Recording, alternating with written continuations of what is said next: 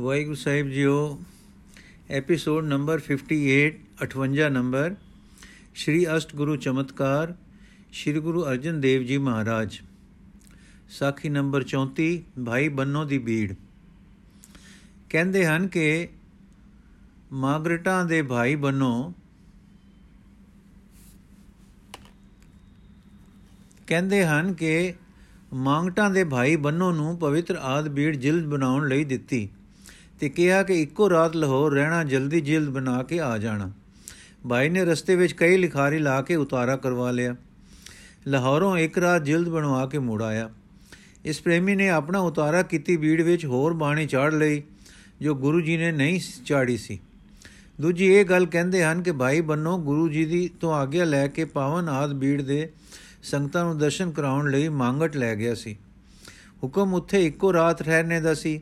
ਸੋ ਪੂਰਾ ਕੀਤਾ, ਪਰ ਜਾਂਦੇ ਆਉਂਦੇ ਰਸਤੇ ਵਿੱਚ ਉਤਾਰਾ ਕਰ ਕਰ ਕਰਾ ਲਿਆ। ਗੱਲ ਇਵੇਂ ਹੋਈ ਹੋਵੇ ਜਾਂ ਹੋਰ ਤਰ੍ਹਾਂ, ਸਤਿਗੁਰੂ ਜੀ ਨੇ ਇਸ ਬੀੜ ਨੂੰ ਖਾਰੀ ਬੀੜ ਆਖਿਆ। ਬਹੁਤੇ ਲਿਖਤੀ ਉਤਾਰੇ ਇਸੇ ਬੀੜ ਦੇ ਹੀ ਮਿਲਦੇ ਹਨ, ਕਿਉਂਕਿ ਗੁਰੂ ਹਰਗੋਬਿੰਦ ਜੀ ਦੇ ਸਮੇਂ ਅਸਲੀ ਬੀੜ ਕਰਤਾਰਪੁਰ ਧੀਰ ਮਲੀਆਂ ਪਾਸ ਚਲੀ ਗਈ ਤੇ ਉਹ ਉਤਾਰਾ ਨਹੀਂ ਸਨ ਕਰਨ ਦਿੰਦੇ, ਪਰ ਭਾਈ ਬੰਨੋ ਕੇ ਉਤਾਰੇ ਖੁੱਲੇ ਕਰਨ ਦਿੰਦੇ ਸੀ। ਦਸਵੇਂ ਪਾਤਸ਼ਾਹ ਨੇ ਦਮਦਮੇ ਬੈਠ ਕੇ 9 ਮਹੀਨੇ 9 ਦਿਨਾਂ ਵਿੱਚ ਕਰਤਾਰਪੁਰ ਵਾਲੀ ਬੀੜ ਦਾ ਹੀ ਪਾਠ ਲਿੱਤਾ, ਵਿੱਚ ਨੌਵੇਂ ਪਾਤਸ਼ਾਹ ਦੀ ਬਾਣੀ ਚਾੜੀ ਸੋ ਪਰਖ ਤੇ ਉਸ ਦੇ ਨਾਲ ਤ੍ਰੈ ਸ਼ਬਦ ਹੋਰ ਰਹਿਰਾਸ ਵਿੱਚ ਪਾਏ ਤੇ ਲਿਖਿਆ ਹੈ ਕਿ ਕਿਸੇ ਕਿਸੇ ਥਾਂ ਥੋੜਾ ਫ਼ਰਕ ਪਾਠ ਦਾ ਵੀ ਕੀਤਾ। ਇਹੋ ਉਹਨਾਂ ਦੀ ਮੁਕੰਮਲ ਕੀਤੀ ਬੀੜ ਅੰਤਮ ਰੂਪ ਹੈ।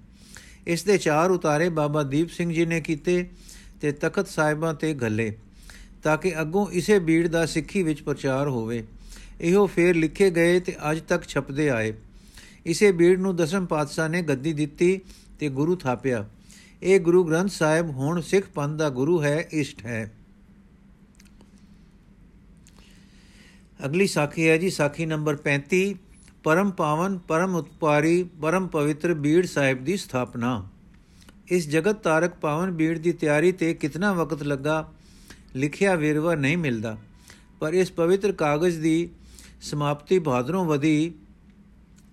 ਇੱਕ ਏਕਮ ਸੰਮਤ 1661 ਬਿਕਰਮੀ ਨੂੰ ਹੋਈ, ਇਹ ਨਿਸ਼ਚਿਤ ਹੈ। ਪਰ ਇਸ ਪਵਿੱਤਰ ਕਾਰਜ ਦੀ ਸਮਾਪਤੀ ਭਾਦਰੋਂ ਵਧੀ, ਪਹਿਲੀ ਏਕਮ ਸੰਮਤ 1661 ਬਿਕਰਮੀ ਨੂੰ ਹੋਈ, ਇਹ ਨਿਸ਼ਚਿਤ ਹੈ। ਵਕਤ ਲੱਗਾ ਤੇ ਚੋਖਾ ਲੱਗਾ ਸਹੀ ਹੁੰਦਾ ਹੈ। ਜਦੋਂ ਇਹ ਕਾਰਜ ਸਿਰੇ ਚੜ ਗਿਆ, ਬੜੀਆਂ ਖੁਸ਼ੀਆਂ ਤੇ ਮੰਗਲ ਹੋਏ। ਨਗਰੀ ਦੇ ਲੋਕ ਤੇ ਬਾਹਰੋਂ ਆਈਆਂ ਸੰਗਤਾਂ ਨੂੰ ਸ੍ਰੀ ਬਾਬਾ ਬੁੱਢਾ ਜੀ ਨੇ ਦੱਸ ਦਿੱਤਾ ਕਿ ਮਹਾਨ ਕਾਰਜ ਹੋ ਗਿਆ ਹੈ ਤੇ ਕੱਲ ਰਾਮਸਰ ਉਤਸਵ ਹੈ। ਸੰਗਤਾਂ ਸੁਣ ਕੇ ਸਭ ਆਣ ਜੁੜੀਆਂ। ਜੋ ਆਉਂਦਾ ਹੈ ਫੁੱਲਾਂ ਦੇ ਸੇਰੇ ਤੇ ਕੁਝ ਨਾ ਕੁਝ ਪ੍ਰਸ਼ਾਦ ਵਜੋਂ ਲਿਆਉਂਦਾ ਹੈ। ਕਵੀ ਸੰਤੋਖ ਸਿੰਘ ਜੀ ਲਿਖਦੇ ਹਨ, ਪੁਨ ਸ਼੍ਰੀ ਗੁਰ ਬੈਠ ਦੀਵਾਨ ਲਗਿਓ ਗਨ ਸਿੱਖਿਆ ਪਿਖੈ, ਮਨ ਪ੍ਰੇਮ ਪਗਿਓ ਸਭ ਵਿੱਚ ਸੁਹਾਵਤ ਗ੍ਰੰਥ ਧਰਿਓ। ਕਰ ਸੇਵਕ ਸੁੰਦਰ ਚੋਰ ਫਿਰਿਓ। ਲਗ ਢੇਰ ਪ੍ਰਸਾਦ ਗਇਓ ਸੋ ਤਹਾਂ। ਬੋਲਿਆਵਤ ਸਿੱਖ ਆਨੰਦ ਮਹਾ। ਸਭ ਫੂਲਨ ਮਾਲ ਵਿਸਾਲ ਕਰੇ। ਬੋ ਰੰਗਨ ਕੇ ਵਿੱਚ ਗੁੰਫ ਧਰੇ। ਗੁਰ ਸ਼੍ਰੀ ਗੁਰ ਕੇ ਸਿੱਖ ਪਾਵਤ ਹੈ ਬੋ ਬਾਤਨ ਫੂਲ ਚੜਾਵਤ ਹੈ। ਸੁਭ ਮਾਲ ਸੁਫੂਲ ਵਿਸਾਲ ਲੈ, ਗੁਰੂ ਗ੍ਰੰਥ ਸਮੀਪ ਚੜਾਏ ਦੇ। ਬੋ ਧੂਪ ਸੁ ਆਗ ਦੁਖਾਵਤ ਹੈ, ਗਸ ਚੰਦਨ ਕੇਸਰ ਪਾਵਤ ਹੈ। ਚਰਚੈ ਅਰਚੈ ਸਿਖ ਪ੍ਰੀਤ ਧਰੈ, ਗਨ ਸੰਖ ਬਜਾਵਤ ਫੂਕ ਭਰੈ ਅਰਦਾਸ ਪ੍ਰਸਾਦਨ ਬ੍ਰਿੰਦ ਕਰੈ, ਜੈਕਾਰ ਸਭੈ ਇੱਕ ਬਾਰ ਰਰੈ। ਕਰਧਾਰ ਰਬਾਬ ਸਤਾਰ ਬਜੈ ਸਬਦਾਨ ਸੁਗਾਏ ਸੁਰਾਗ ਸਜੈ। ਕਵੀ ਜੀ ਲਿਖਦੇ ਹਨ ਕਿ ਸ੍ਰੀ ਗੁਰੂ ਜੀ ਨੇ ਰਾਮਸਰ ਸਾਹਿਬ ਬੈਠਿਆ ਇੱਕ ਦਿਨ ਭਰੇ ਦੀਵਾਨ ਵਿੱਚ, ਇਹ ਵਾਕ ਉਚਾਰੇ, ਗ੍ਰੰਥ ਜਹਾਜ ਸੁਭੋ ਜਲ ਕੋ ਤਰ ਜਾਤ ਸੁਖੈਨ ਜਿਨੀ ਚਿਤ ਲਾਇਓ ਸ਼੍ਰੀ ਗੁਰ ਕੇਰ ਸਰੀਰ ਜੂ ਸਭ ਥਾਨ ਸਮੇ ਸਭ ਨਾ ਦਰਸੇ ਹੈ। ਗ੍ਰੰਥ ਰਿਦਾਗਰ ਕੋ ਇਹ ਜਾਣੋ ਉਤਮ ਹੈ ਬਲ ਸਭ ਕਾਲ ਕਹੇ ਹੈ। ਮੇਰੇ ਸਰੂਪ ਤੇ ਯਾਤ ਹੈ ਦੀਰਗ ਸਾਹਿਬ, ਜਾਨ ਅਦਾਇਕ ਅਦਾਇਬ ਕਹਿ। ਪੂਜੋ ਚੰਦਨ ਕੇਸਰ ਕੋ ਗਸ ਧੂਪ ਦੁਖਾਇ ਕੇ ਫੂਲ ਚੜੈ ਹੈ। ਜੋ ਲਿਖ ਲੇ ਭਲੇ ਤਬ ਸੋਧੈ। ਅਖਰ ਸੋ ਲਗ ਕੀ ਚੁਕਸਾਈ ਪਾਠ ਸਮਸਤ ਕਰੈ ਬੁੱਧ ਸੋ ਪਿਖ ਪੂਰਬ ਕੇ ਸਮਲੇ ਬਨਾਈ। ਆਪ ਤੇ ਘਾਟ ਨ ਬਾਦ ਕਰੈ, ਜੀ ਕਰੈ ਹੋਏ ਮੂਰਖ ਸੋ ਪਛਤਾਈ ਔਰ ਬਨਾਏ ਨਵੇਂ ਨ ਲਿਖੈ ਕਿ ਵਿੱਚ ਕਾਬੇ ਰਚੈ ਸੋ ਰਚੇ ਪ੍ਰਤਕਾਈ ਚੌਦਹ ਲੋਕ ਤੇ ਹੋਏ ਬਲੀ ਬਲ ਕੋਜ਼ਰ ਜਾਇ ਹਿਰਦੈ ਮੈਂ ਜੋਈ। ਸੋ ਉਪਕਾਰ ਕੇ ਕਾਰਨ ਕੋ ਸਿਰ ਦੇ ਹੋਏ ਸਮੁਖ ਧੀਰ ਧਰੋਈ। ਸਿਰ ਦੇ ਹੋਏ ਸਨਮੁਖ ਧੀਰ ਧਰੋਈ। ਆਪਨੀ ਬਾਣੀ ਚੜਾਵੇ ਸੋ ਇਕ ਹੋਏ ਇਸੇ, ਇਸੋ ਨ ਦੂਸਰ ਕੋਈ। ਪੂਜੈ ਜੋ ਇਸ਼ ਧਾਰ ਸੋ ਪੂਜੈ ਸ੍ਰੇ ਲੈ ਜਮ ਪੀਰ ਨ ਹੋਈ। ਵੇਦ ਪੁਰਾਨ ਮਹਾਨ ਮਹਾਤਮ ਜਾਏ, ਬਖਾਨ ਕਰੈ ਸਮੁਦਾਏ। ਅੰਤ ਨ ਪਾਵਤ ਸ਼ੇਸ ਨ ਸ਼ਾਰਦ, ਨੇਤ ਹੀ ਨੇਤ ਅਸ਼ੇਸ਼ ਬਤਾਏ। ਜੋ ਸਰਬੋਤਮ, ਜੋ ਸਰਬਾਸ਼੍ਰਯ ਤਾਹੀ ਕੇ ਨਾਮ ਇਸੀ ਮੈਂ ਗਾਏ। ਨਾਮ ਸੁਨਾਮੀ ਕੋ ਭੇਦ ਨਹੀਂ ਏ ਮੂਰਤ ਸ੍ਰੀ ਕਰਤਾਰ ਸੁਹਾਏ। ਜੋ ਤਿਕ ਗ੍ਰੰਥ ਅਦਾਇਬ ਰਾਖੈ, ਤੇ ਤਿਕ ਹੀ ਫਲ ਪਾਵੇਂਗੇ। ਤਿਕ ਤੇ ਤਿਕ ਹੀ ਫਲ ਪਾਵੇਗੋ।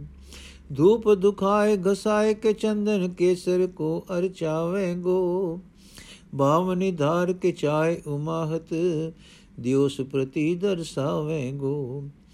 ਪਾਠ ਕਰੇ ਕੇ ਸੁਨੇ ਮਨ ਏਕ ਹੋਏ ਇਹ ਉਪਦੇਸ਼ ਬਸਾਵੇਗੋ ਦੇਖਤ ਹੀ ਕਰ ਜੋਰ ਦੋ ਮਮ ਨਮ ਨਮਰ ਹੋਏ ਸੀਸ ਨਿਵਾਵੇਗੋ ਔਰਨ ਕੋ ਉਪਦੇਸ਼ ਕਰੇ ਲਿਖ ਆਪ ਇਸੇ ਕੇ ਲਿਖਾਵੇਗੋ ਪ੍ਰੇਮ ਕਰੋ ਘਰ ਮੈਂ ਕਰੇ ਘਰ ਮੈਂ ਅਸਥਾਪੈ ਪਾਠ ਸੁਨੇ ਹਰ ਖਾਵੇਗੋ ਸੋ ਜਗ ਬੰਧਨ ਛੇਦਨ ਕੇ ਨਰ ਅੰਤ ਗਤੀ ਸੁਭ ਪਾਵੇਗੋ ਕਾਰਜ ਹੋਏ ਸੰਪੂਰਨ, ਬਾਛਤ ਪਾਠ ਕਰੇ ਕਿ ਕਰਾਵੇਗੋ ਭੋਗ ਪਰੇ ਕਰਵਾਏ ਤਿਹਾਵਲ ਆਪ ਖਰੋ ਹੋਏ ਜਾਵੇਗੋ ਹਾਥ ਕੋ ਜੋਰ ਕਰੇ, ਅਰਦਾਸ ਮਨੋਰਥ ਕੋ ਮਨ ਲਿਆਵੇਗੋ ਕਿਉ ਨ ਕਹੋ ਤੇ ਪੂਰਨ ਹੋਏ ਚਿਤ ਚਾਹਤ ਸੇ ਨਰ ਪਾਵੇਗੋ ਸਿੱਖ ਸਰੀਰ ਤਜੈ, ਤਿਸ ਪੀਛੇ ਗ੍ਰੰਥ ਕੋ ਪਾਠ ਕਰਾਵੇਗੋ ਕੋਸ਼ਿਸ਼ ਕੋ ਅਰਪੈ ਤਬ ਪਾਠਕ ਭੋਜਨ ਚਾਰ ਖੁਲਾਵੇਗੋ ਔਰ ਜਥਾ ਸ਼ਕਤੀ ਤੈ ਸੇਵੈ ਲਿਆਇ ਕਰਾਵ ਬਰਤਾਵੇਗੋ ਸੋ ਸਿਖ ਹੋਏ ਸੁਖੈਨ ਮਹਾ ਪਰ ਲੋਕ ਵਿਖੈ ਹਰ ਖਾਵੇਗੋ ਔਰ ਕਹਾ ਲਗ ਜੇ ਜਗ ਕਾਰਜ ਪਾਠ ਕਰੈ ਸਿਧ ਹੋਵੇਗੋ ਸੰਤ ਮਹੰਤ ਚਹਿ ਨਯੋ ਸੰਤ ਮਹੰਤ ਚਹਿ ਨਹਿਓ ਪਠ ਪ੍ਰੇਮ ਕਰੇ ਪ੍ਰਭ ਜੋਵੇਂ ਗੋ ਦਿਓਸ ਨਿਸ਼ਾ ਸਿਮਰੈ ਸਤਨਾਮ ਕੀ ਗ੍ਰੰਥ ਪਠੈ ਅਗ ਖੋਵੇਂ ਗੋ ਅੰਤ ਸਮੈ ਜਮ ਕੋ ਨ ਪਿਖੈ ਮਿਲ ਆਏ ਹਮੈ ਸੋ ਅਲੋਵੇਂ ਗੋ ਅੰਤ ਸਮੈ ਜਮ ਕੋ ਨ ਪਿਖੈ ਮਿਲ ਆਏ ਹਮੈ ਸੋ ਅਲੋਵੇਂ ਗੋ ਦਿਓਸ ਨਿਸਾ ਸਿਮਰੈ ਸਤਨਾਮ ਕੇ ਗ੍ਰੰਥ ਪਠੈ ਅਗ ਖੋਵੇਂਗੇ। ਅੰਤ ਸਮੈ ਜਮ ਕੋ ਨ ਪਿਖੈ ਮਿਲ ਆਏ, ਹਮੈ ਸੋ ਅਲੋਵੇਂਗੇ। ਹੁਣ ਵਿਚਾਰ ਇਹ ਤੁਰੀ ਕਿ ਕਲਯੁਗ ਦੇ ਬੋਹਿਤ ਸ੍ਰੀ ਪਾਵਨ ਸ਼ਬਦਾਵਤਾਰ ਗੁਰਬਾਣੀ ਸੰਗ੍ਰਹਿ ਦਾ ਨਿਵਾਸ ਕਿੱਥੇ ਹੋਵੇ। ਸੋ ਸਭ ਤੋਂ ਸੇਸ਼ ਸਥਾਨ ਸ੍ਰੀ ਹਰਮੰਦਰ ਵਿਚਾਰਿਆ ਗਿਆ। ਗ੍ਰੰਥੀ ਦੀ ਸੇਵਾ ਲਈ ਪਰਮ ਯੋਗ ਹਸਤੀ ਸ੍ਰੀ ਬਾਬਾ ਬੁੱਢਾ ਜੀ ਵਿਚਾਰੇ ਗਏ। ਸਤਿਗੁਰੂ ਜੀ ਦੀ ਇਸ ਵਿਚਾਰ ਨਾਲ ਸਾਰੇ ਮੁਖੀ ਸਿੱਖ ਸਹਿਮਤ ਸਨ। ਸੋ ਇੱਕ ਦਿਨ ਸਵੇਰੇ ਪਹਿਰ ਰਾਤ ਰਹੀ ਰਾਮਸਰ ਗਏ। ਆਪ ਸ੍ਰੀ ਗੁਰੂ ਜੀ, ਭਾਈ ਬੁੱਢਾ ਜੀ, ਭਾਈ ਗੁਰਦਾਸ ਜੀ ਆਦ ਸਾਰਿਆਂ ਨੇ ਇਸ਼ਨਾਨ ਕੀਤਾ। ਫਿਰ ਵੱਡੀ ਬੇਰ ਹੇਠ ਧਿਆਨ ਮਗਨ ਬੈਠ ਗਏ, ਜਿਸ ਨੂੰ ਕਵੀ ਜੀ ਇਉਂ ਆਪਣੀ ਸੁੰਦਰਤਾ ਵਿੱਚ ਵਰਣਨ ਕਰਦੇ ਹਨ। ਇਮ ਵਿਚਾਰ ਕਰ ਇੰਦਰਾ ਪਾਈ ਜਾਗ ਜਾਮਨ, ਜਾਮ ਰਹਾਈ।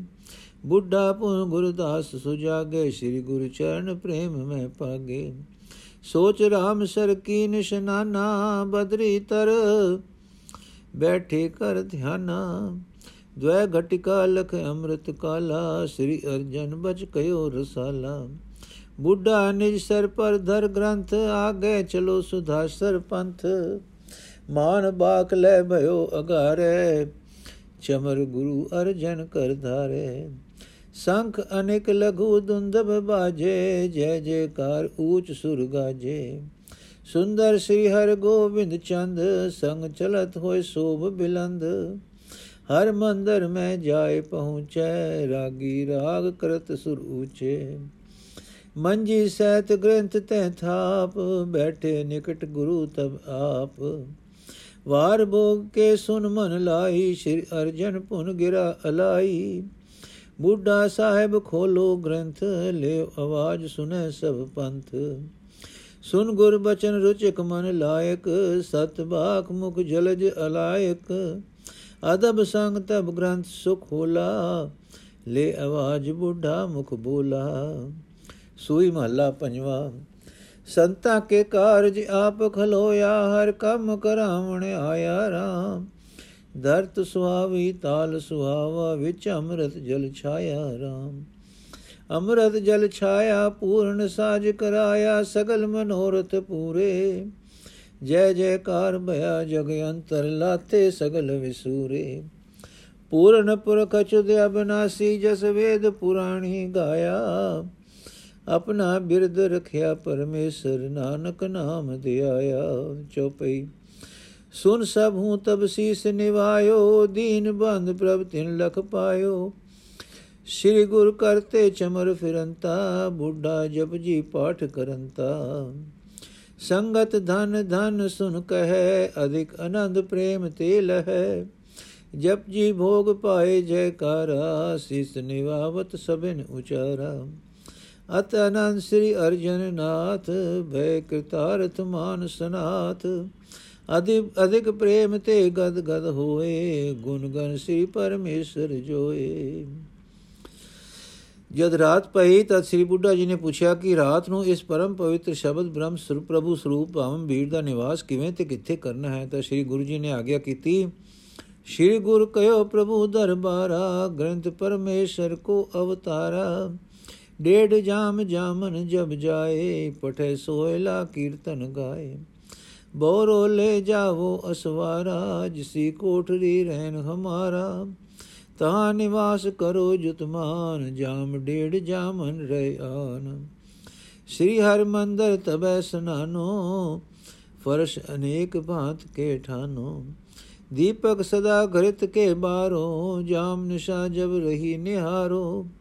ਰਾਗੀ ਆਸਾ ਵਾਰ ਸੁਵਾਂਗੇ, ਵਾਗੈ, ਅਨਿਕ ਰਾਗ ਕੇ ਸ਼ਬਦ ਸੁਨਾਵੇ। ਦ્વੈ ਘਟਿਕਾ ਜਾਮਨ ਰਹਿ ਜਬੈ ਆਨੋ ਸ੍ਰੀ ਗ੍ਰੰਥ ਸਾਹਿਬ ਤਬੈ ਵਾਰ ਭੋਗ ਤੇ ਖੋਲ ਪੜੀ ਜੈ ਇਸੀ ਪ੍ਰਕਾਰ ਕਾਰ ਨਿਤ ਕੀ ਜੈ ਇਮ ਕੈ ਸ੍ਰੀ ਗੁਰ ਬੈਠ ਰਹਾਏ ਚੌਕੀ ਸੁਨੀ ਕਾਨੜਾ ਗਾਏ ਬੌਰ ਸੋਇਲਾ ਪਾਠ ਕਰ ਪਾਸ ਤਬ ਉਠ ਤਬ ਸਭ ਕੀਨਸ ਅਰਦਾਸ ਬੁੱਢੇ ਗ੍ਰੰਥ ਲੀਨ ਸਿਰਧਾਰੀ ਚਵਰ ਕਰੈ ਗੁਰ ਵਾਰੰ ਵਾਰੀ, ਸੰਖਨ ਕੀ ਦੁਨ ਕੀਨ ਬਿਸਾਲਾ, ਬਾਦਿਤ ਅਪਰ ਬਜੇ ਤਿਸ ਕਾਲਾ। ਰਹਿ ਕੋਠਰੀ ਮੈਂ ਗੁਰ ਸਦਾ RAM ਰਾਮਨ ਹੈ ਗਮਨੈ ਸਦਨ ਆਪਣੇ ਕਦਾ। ਤੇ ਸਥਾਨ ਲੈ ਕਰ ਜਬ ਗਏ, ਸੁਠ ਪ੍ਰਿਯੰਕ ਤਬ ਡਾਸਤ ਭੈ ਸੇਜ ਬੰਡ ਗੁੰਫੈ ਬੜ ਜਰੀ, ਸੁੰਦਰ ਫੂਲਨ ਮਾਲਾ ਧਰ ਪਰੀ ਤਹਾਂ ਨਿਵਾਸ ਗ੍ਰੰਥ ਕੋ ਕੀਨੋ, ਸਿਰ ਗੁਰ ਭੂਤਲ ਨਿਕਟ ਅਸੀਨੋ। ਕਬ ਕਬ ਸਦਨ ਆਪਣੇ ਜਾਏ ਨਾਹਿ ਤਰਹਿ ਗ੍ਰੰਥ ਕਹਿ ਪਾਹੇ। ਅਗਲੀ ਸਾਖੀ ਹੈ ਜੀ, ਸਾਖੀ ਨੰਬਰ 36 ਭਾਈ ਕਟਾਰੂ। ਭਾਈ ਗੁਰਦਾਸ ਜੀ ਨੇ ਆਪਣੀ 11ਵੀਂ ਵਾਰ ਵਿੱਚ ਗੁਰੂ ਤੇ ਕੇ 94 94 ਤੇ ਪ੍ਰਸਿੱਧ ਸਿੱਖਾਂ ਦੇ ਨਾਮ ਦਿੱਤੇ ਹਨ। ਇਹਨਾਂ ਸਿੱਖਾਂ ਦੀਆਂ ਸਾਖੀਆਂ ਦੀ ਇੱਕ ਪੋਥੀ ਹੈ ਸਿੱਖਾਂ ਦੀ ਭਗਤ ਮਾਲਾ ਇਹ ਪੋਥੀ ਲਿਖਤੀ ਮਿਲਦੀ ਹੈ ਤੇ ਇਸ ਵਿੱਚ ਲਿਖਿਆ ਹੁੰਦਾ ਹੈ ਕਿ ਇਹ ਰਚਨਾ ਸ਼ਹੀਦ ਭਾਈ ਮਨੀ ਸਿੰਘ ਜੀ ਦੀ ਹੈ। ਇਸ ਵਿੱਚ ਪੰਜਵੀਂ ਪਾਤਸ਼ਾਹੀ ਦੇ ਸਿੱਖਾਂ ਦੇ ਸੰਖੇਪ ਜ਼ਿਕਰ ਹਨ, ਪਰ ਇਹ ਪਤਾ ਨਹੀਂ ਚੱਲਦਾ ਕਿ ਉਹ ਕਿਸੇ ਪਾਸੇ, ਕਿਸੇ ਖਾਸ ਸਮੇਂ ਦੀ ਤਰਤੀਬ ਵਿੱਚ ਹਨ ਕਿ ਸੁੱਤੇ ਸਿੱਧ ਲਿਖੇ ਤੇ ਵਿਆਖਿਆ ਕੀਤੇ ਗਏ ਹਨ। ਇਹਨਾਂ ਵਿੱਚੋਂ ਇੱਕ ਪ੍ਰਸੰਗ ਭਾਈ ਕਟਾਰੂ ਦਾ ਇੱਥੇ ਦਿੰਦੇ ਹਾਂ ਤੇ ਕੁਝ ਹੋਰ ਪ੍ਰਸੰਗ ਸਿੱਖਾਂ ਦੀ ਭਗਤਮਾਲਾ ਦੇ ਅੱਖਰਾਂ ਵਿੱਚ ਹੀ ਅੱਗੇ ਚੱਲ ਕੇ ਦੇਾਂਗੇ ਕਾਬਲ ਦਾ ਇੱਕ ਸਿੱਖ ਗੁਰੂ ਅਰਜਨ ਦੇਵ ਜੀ ਦੀ ਸ਼ਰਨ ਆਇਆ, ਉਹ ਉੱਥੇ ਦੇ ਸੂਬੇ ਦੇ ਮਾਤਹਤ ਦੜਵਾਈ ਦਾ ਕੰਮ ਕਰਦਾ ਸੀ। ਇਸ ਨੇ ਆਪਣੀ ਕਲਿਆਣ ਵਾਸਤੇ ਬੇਨਤੀ ਕੀਤੀ, ਗੁਰੂ ਜੀ ਨੇ ਫਰਮਾਇਆ, ਨਾਮ ਦਾ ਸਿਮਰਨ ਕਰੋ, ਸਤ ਸੰਗਤ ਵਿੱਚ ਜਾਇਆ ਕਰੋ ਤੇ ਆਪਣੇ ਕਮਾਮ ਵਿੱਚ ਧਿਆਨਤਦਾਰ ਰਹੋ। ਕਦੇ ਵੱਧ ਘਟ ਨਾ ਤੋਲੋ, ਕਦੇ ਘਟ ਵੱਧ ਨਾ ਤੋਲੋ।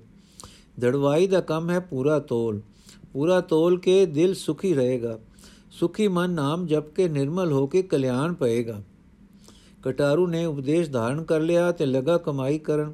ਕੁਝ ਚਿਰ ਮਗਰੋਂ ਇੱਕ ਉਸਦੇ ਵੈਰੀ ਨੇ ਕਿਸੇ ਚਲਾਕੀ ਨਾਲ ਉਸ ਨੂੰ ਪਤਾ ਲੱਗੇ ਬਿਨਾ ਵੱਟੇ ਵਟਵਾ ਦਿੱਤੇ। ਇਹ ਵੱਟੇ 5 ਪੈਸੇ ਭਰ ਤੋਲ ਵਿੱਚ ਘਟ ਸਨ। ਕੁਝ ਦਿਨ ਲੰਘੇ ਤਦ ਉਸ ਗੁੱਜੇ ਵੈਰੀ ਨੇ ਸੂਬੇ ਪਾਸ ਚੁਗਲੀ ਵਟ ਦਿੱਤੀ ਕਿ ਇਸ ਕਟਾਰੂ ਦੇ ਵੱਟੇ ਘਟ ਹਨ। ਕਟਾਰੂ ਬੁਲਾਇਆ ਗਿਆ ਤੇ ਵੱਟੇ ਵੀ ਪੇਸ਼ ਹੋਏ। ਕਟਾਰੂ ਸਮਝ ਗਿਆ ਮੇਰੇ ਨਾਲ ਚਲਾਕੀ ਹੋਈ ਹੈ। ਤੇ ਹੁਣ ਬਚਾਓ ਨਹੀਂ, ਪਰ ਆਪਣੇ ਦਿਲ ਵਿੱਚ ਆਪਣੀ ਸਚਾਈ ਦਾ ਨਿਸ਼ਚਾ ਸੀ ਤੇ ਗੁਰੂ ਚਰਨਾਂ ਤੇ ਸਿਦਕ ਸੀ। ਸੋ ਉਸਨੇ ਅਰਦਾਸ ਕੀਤੀ ਕਿ ਸੱਚੇ ਪਾਤਸ਼ਾਹ ਮੇਰੀ ਪੈਜ ਰੱਖੋ। ਉਧਰ ਸਤਿਗੁਰੂ ਜੀ ਸਿੱਖਾਂ ਦੀ ਸਭਾ ਵਿੱਚ ਬੈਠੇ ਸਨ। ਕਿਸੇ ਸਿੱਖ ਨੇ ਪੰਜ ਪੈਸੇ ਚੜਾਏ ਲਿਖਿਆ ਹੈ ਕਿ ਆਪ ਮਾਇਆ ਨੂੰ ਹੱਥ ਘਟ ਲਾਇਆ ਕਰਦੇ ਸਨ, ਪਰ ਇਹ ਪੈਸੇ ਚੁੱਕ ਕੇ ਕਦੇ ਉਸ ਹੱਥ ਤੇ, ਕਦੇ ਉਸ ਹੱਥ ਧਰਦੇ ਸਨ। ਫਿਰ ਹੱਥ ਦੋਏ ਸਮ ਕਰ, ਕਰਕੇ ਪੈਸੇ ਧਰ ਦਿੱਤੇ ਤੇ ਕਿਹਾ, ਪੰਜ, ਪੈਜ ਰਹੀ। ਸਿੱਖਾਂ ਦੇ ਪੁੱਛਣ ਤੇ ਦੱਸਿਆ ਕਿ ਟਾਰੂ ਸਿੱਖ ਸੱਚ ਤੋਲਦਾ ਕਿਸੇ ਦੋਖੀ ਨੇ, ਦੋਖੀ ਦੇ ਫਰੇਮ ਨਾਲ ਘਟ ਵਟੇ ਰੱਖਣ ਦੇ ਅਪਰਾਧ ਵਿੱਚ ਫੜਿਆ ਗਿਆ ਹੈ। ਉਹ ਸੱਚਾ ਹੈ ਉਸ ਦੀ ਪੈਜ ਰੱਖੀ ਹੈ। ਸੂਬੇ ਨੇ ਵਟੇ ਪੂਰੇ ਨਿਕਲਣ ਤੇ ਧੜਵਾਈ ਕਟਾਰੂ ਦਾ ਦਰਜਾ ਵਧਾ ਦਿੱਤਾ। ਕੁਝ ਚਿਰ ਮਗਰੋਂ ਉਹ ਫੇਰ ਦਰਸ਼ਨਾਂ ਨੂੰ ਆਇਆ ਤੇ ਸਾਰੀ ਸਾਖੀ ਵਿਦਤ ਹੋ ਗਈ। ਵਾਹਿਗੁਰੂ ਜੀ ਕਾ ਖਾਲਸਾ, ਵਾਹਿਗੁਰੂ ਜੀ ਕੀ ਫਤਿਹ। ਅਗਲੀ ਸਾਖੀ ਹੁਣ ਕੱਲ ਪੜਾਂਗੇ ਜੀ। ਅੱਜ ਦਾ ਐਪੀਸੋਡ ਸਮਾਪਤ।